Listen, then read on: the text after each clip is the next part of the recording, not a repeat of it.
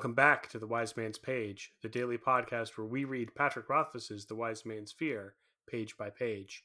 This is page 489. As I had a dozen times before, I fought the urge to tell her I'd reclaimed her ring from Ambrose. I wanted to tell her the story of it, mistakes and all, but I was fairly certain the romantic impact of my gesture would be diminished by the end of the story, where I'd effectively pawned the ring before I left Imre. Better to keep it a secret for now, I thought, and surprise her with the ring itself. So, what would you think, I asked, of having Mayor Alveron for your patron? Denna stopped walking and turned to look at me. What? I'm currently in his good graces, I said, and he owes me a favor or two. I know you've been looking for a patron. I have a patron, she said firmly, one I've earned on my own. You have half a patron, I protested. Where's your writ of patronage? Your Master Ash might be able to give you some financial support, but the more important half of a patron is their name. It's like armor, it's like a key that opens. I know how a patronage works, Dennis said, cutting me off. Then you know yours is shortchanging you, I said. If the mayor had been your patron when things went wrong at that wedding, no one in that shabby little town would have dared to raise their voice to you, let alone their hand. Even from a thousand miles away, the mayor's name would have protected you. He would have kept you safe. A patron can offer more than a name and money, Denna said with an edge to her voice. I'm fine without the shelter of a title, and honestly, I'd be irritated if some man wanted to dress me in his colors. My patron gives me other things. He knows things I need to know. She gave me an irritated look as she flicked her hair over her shoulder. I've told you all this before. I'm content with him for now. Why not have both? I suggested. The mayor in public and your master Ash in secret. Surely he couldn't object to that. Alveron could probably even look into this other fellow for you, make sure he's not trying to win you with false. Denna gave me a horrified look. No, God, no. She turned to me, her expression earnest. Promise me you won't try to find out anything about him. It could ruin everything. You're the only one I've told in all the wide world, but he'd be furious if he knew I'd mentioned it to anyone. I felt a bizarre glow of pride at this. If you'd really rather I not. Denna stopped walking and set her harp case down on the cobblestones where it made a hollow thump. Her expression was deadly serious. Promise me. I probably wouldn't have agreed if I hadn't spent half the previous night ending the page. I'm Jeremy. I'm Jordana. I'm Nick. Ah, this situation is so tense.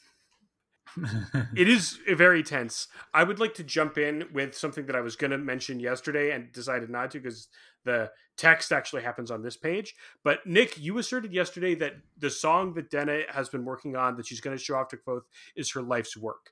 And I don't think that that's true based on the evidence of the text today. Because Denna says, My patron gives me other things. He knows things I need to know. So I don't think the song is like, is her life's work in the same way that searching for the Chandrian is Kvothe's life's work. I think the song is for her a means to an end. It's something that her patron commissioned from her that she is doing in order to get what she really wants, which is something that her patron knows. Jeremy, that is a thoughtful, well reasoned argument. I have a sort of build on that. And that is that I agree with Jeremy in that the song is not her life's work, but I don't think that it's not part of it. I don't think that she's just doing the song for her patron because her patron will give her information in exchange for the song. I think the song is part of like she has to do the song in order to learn the thing that she needs to learn from her patron. Yeah. I think that's what Jeremy is oh, saying. Oh, okay. That we agree. We all agree. Wonderful. Like, yeah, the song might be a piece of whatever it is Denna needs to know, but it's not the thing entire. Indeed. No, the thing entire is a hubcap. Uh,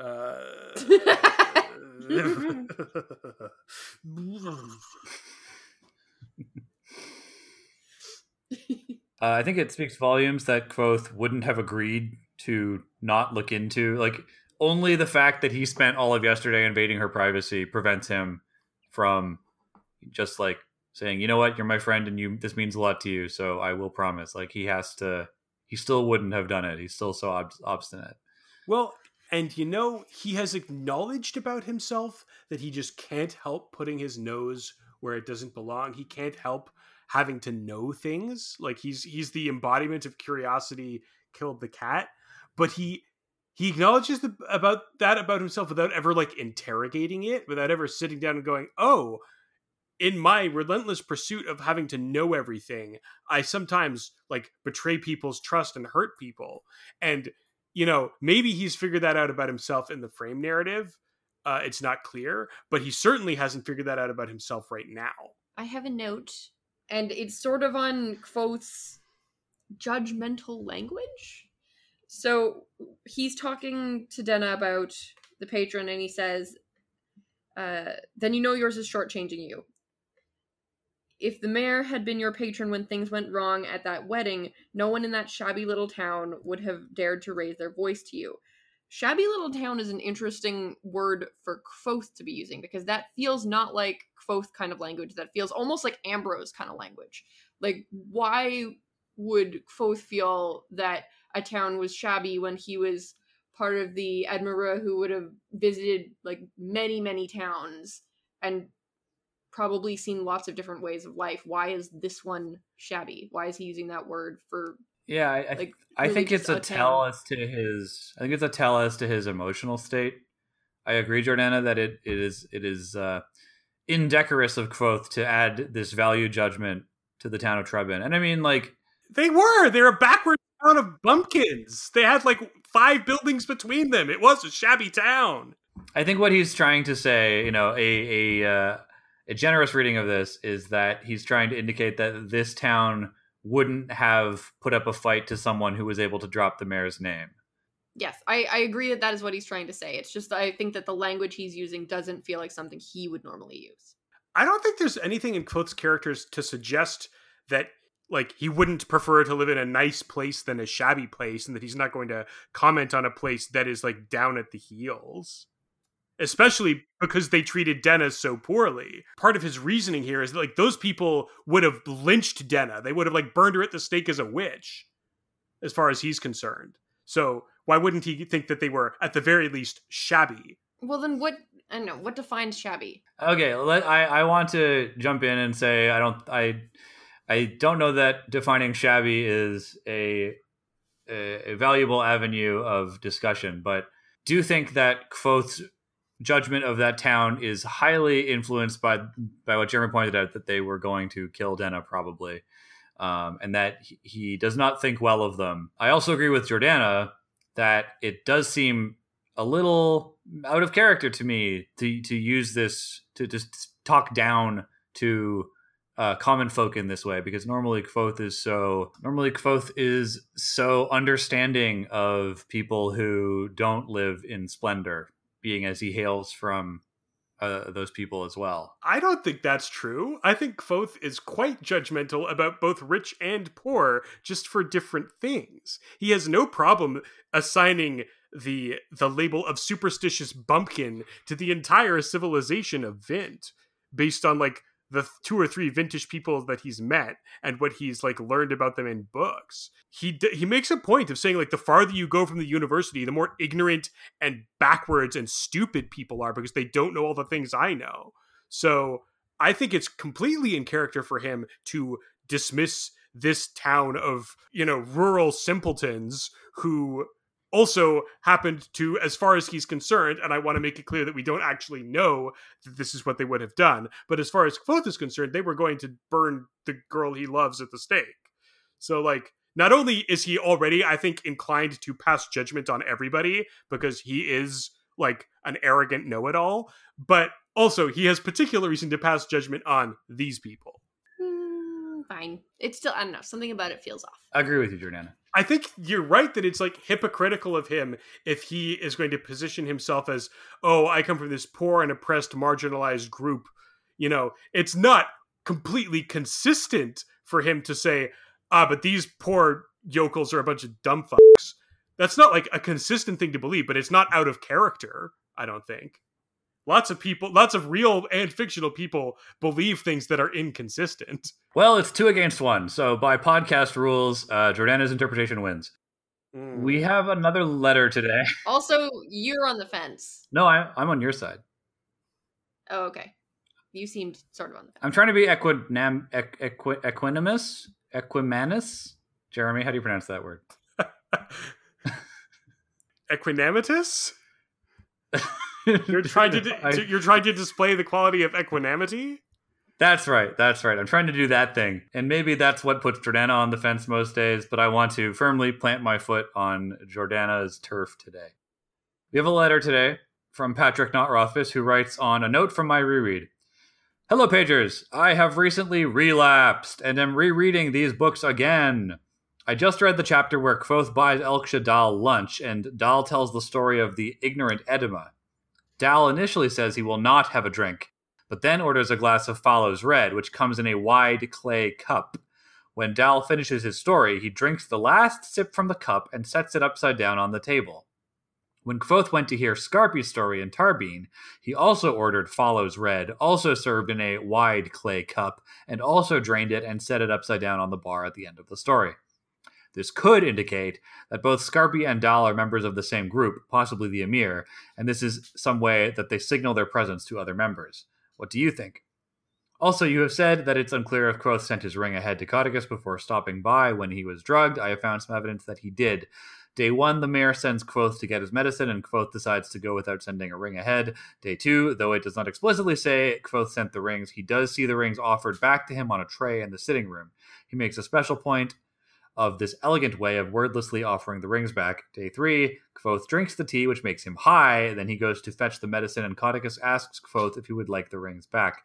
I think it can be assumed that Kvothe was sending the rings to Caudicus each time after the first. Thanks as always, signed Patrick Not Rothfuss. P.S. I have found a 500 milliliter bottle of lemon flavored fish oil. It is not cod, but close enough. If Jordana could chug that and keep it down, I would consider the wager settled. And then a link to the oil. Uh-oh. Our official podcast medical advisor has explicitly forbidden Jordana from chugging the fish oil. Well, just like during the time in which hospitals have lots of people in them, just in case. Because like I shouldn't go to emerge if COVID is still a thing. Imagine showing up at Emerge in the middle of a pandemic and being like, I chugged a bottle of oil for a podcast. Because I didn't believe this would make me sick. I didn't believe that I would have to throw this up. I didn't even think of that at all when we were doing it. I never for an instant thought you might have to go to Emerge, Jordana. God, can you imagine? oh god. I don't know what to make of the of the fact that Skarpi and Elxa Dal have the same blocking. Even I am not willing to chalk up to coincidence. Like it would be one thing if they ordered the same wine. It'd be one thing if they ordered a drink that came in the same cup, and it would be one thing if they both put their cups upside down. But the fact that all three are true of both of them, eh, that's too much to be a coincidence. But if they are both Amyr and they are signaling, like who are they signaling to in those scenes? Right? Like th- there's no other reason for us to think that there are other Amyr around. Unless this is a thing that you unless this is a thing that you just do all the time as a habit in case there's other Amyr around. Unless of course they already think they think Kvothe is already an Amyr. What if they're both signaling to Clo- to Kvothe, uh, hoping that he'll recognize the similarity? The first time, uh, so Skarpi does it, and he's showing Kvothe like the thing, and then when Elxa Dal does it, he's trying to see how observant Kvothe is and if he'll recognize it because they're secretly the same person. I don't think that they're signaling to Kvothe. I think that it is tradition.